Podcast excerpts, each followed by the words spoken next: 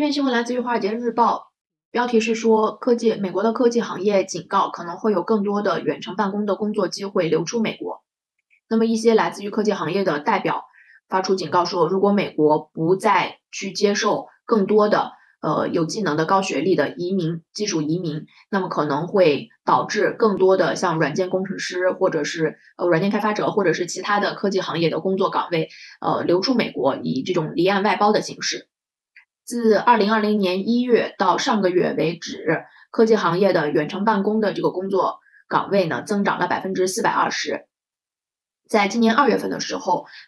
在进行招聘的科技行业的这些工作岗位中，有 22% 是可以允许通过远程办公来工作的。那这个比例在2020年1月份疫情开始之前只有 4.4%。 那允许远程办公就意味着这个员工可以是居住在美国的任何地方，甚至是不在美国，那也打开了这个大门，给了更多的这个外包的一个机会。那这个人可以是在印度，可以是在中国，也可以是在其他的一些移民政策更加宽松的国家，比如说加拿大。美国每年呢在它的这个 H1B 的这个签证计划之下，是会发放65,000张技术工的签证。那另外还有2万张是给在美国的高等院校毕业的硕士研究生的。那这一个数字，这个配额是从2005年之后就没有发生过变化，但是从2005年至今，对于科技行业的这个岗位是增加了很多的。那作为鲜明对比的呢是加拿大，那加拿大一直是比较想要追崇，是希望能够吸引更多的这个科技工作者的，所以说它对于这个科技工作者的这个移民的或者说给工作签证的这样的一个数字呢是没有一个限制的，然后或者说是一些企业家他都是没有这个签证的配额方面的一个限制。那这样子对于一些来自印度或者中国或者是东欧一些国家的这些程序员或者说软件工程师是非常有吸引力的，因为这些人可能想拿到美国的这个工作签证或者说技术移民的这个机会是非常困难的。那在美国这个科技行业的相关的科技行业的这些职业，它的这个失业率呢是非常低的。那3月份的最新数据是只有 1.3%， 那这差不多是全国的失业率的1/3的样子。所以说是人才是非常紧缺的。那很多在科技行业的呢企业是说他们就是非常急切的想要去填补这个空缺的岗位，然后同时也说呢，如果说因为没有足够的签证来发放的话，然后不得不就是放弃一些非美国籍的这个国外的一些这个人才是非常的可惜的，而且也会影响到美国作为一个科技和创新的这个领军的一个国家的这样的一个地位。那一个这个议员呢，美国的一个议员，他是表示在这个科技行业里面对于这件事呢是有很明显的一个大家普遍很沮丧的这样的一个情绪，就是企业它没有办法吸引更多的这个非美国籍的科技的人才，那最终的后果呢就是会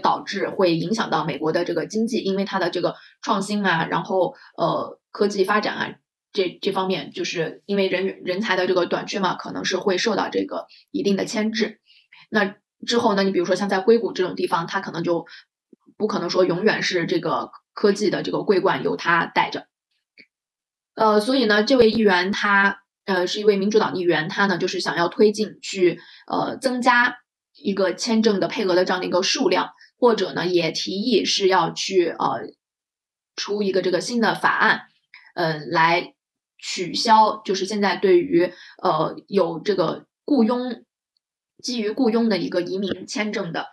一个限制，就是比如说来自于某一个国家的这个基于雇佣关系的这样的一个移民签证的一个限制，就是具体在国别方面的限制。那这个关于技术移民的这个辩论呢，在最近的几年呢是被其他一些移民政策的讨论，激烈的这个讨论，包括还有就是美国的这个边境的管理所遮盖了它的这个锋芒，就是国会可能都在讨论的是其他的一些移民的问题，而不是这个技术移民。而且呢，还有一些就是像共和党的这个立法者是认为呢，是美国的企业应该更加聚焦于培训美国的这个员工，而不是依赖于这个移民，就是来自于其他国家的这个人才。那当前呢，一些这个科技行业的这些游说的团体呢，是想要从另外一个角度去努力，想要把这个在国会内关于这个事情的讨论呢，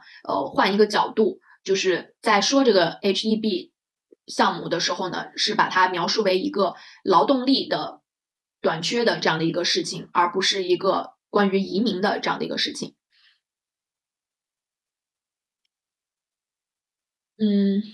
另外呢，就是在疫情发生之后呢，发生了一个变化，就是很多科技行业的这个员工呢，他从像是硅谷或者是纽约的这种大城市比较集中的这个地方，演变成分散到一些小的这个城市，像什么 Nashville 啊这些。那么同样呢，也加速了一个科技行业的他想要通过更简便的方法来去雇佣到软件工程师或者是软件开发人员。而且呢，他们也变得更对于去允许远程工作来吸引更多的人才，也持一个更加开放的态度。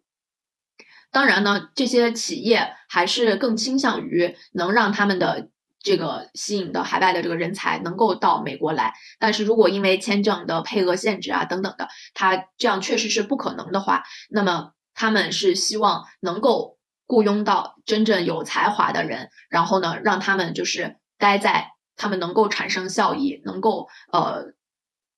就是提供这个生产率的这样的地方，就不管是在他自己的国家，还是把他们让他们去移民到像比如说加拿大这种没有什么限制的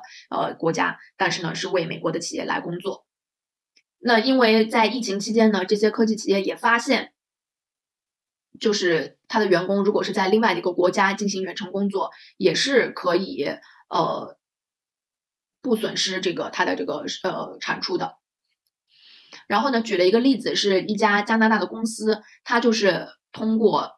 帮美国的科技企业和一些海外的这个科技工作者来建立一个桥梁，然后呢，帮助他们这些员工呢，他就可以去移民，比如说移民到加拿大，那然后为这些美国的科技企业去工作。然后呢，这个公司就说，在疫情发生之后呢，它的这个业务呢是翻了4倍。就是需求非常的旺盛。那主要呢就是说，他说很多这些企业科技企业在疫情发生之前呢，对于远程办公的对于把他们的员工分散在四处，在不同的办公室，在不同的城市甚至在不同的国家分散在四处呢，还是保持一个比较怀疑和犹豫的态度。但是经过这个疫情，经过很多人进行远程办公的这个实际的操作以后，他们发现证明是说远程办公似乎并不是一个很大的问题，所以说就是打开了很多新的可能性。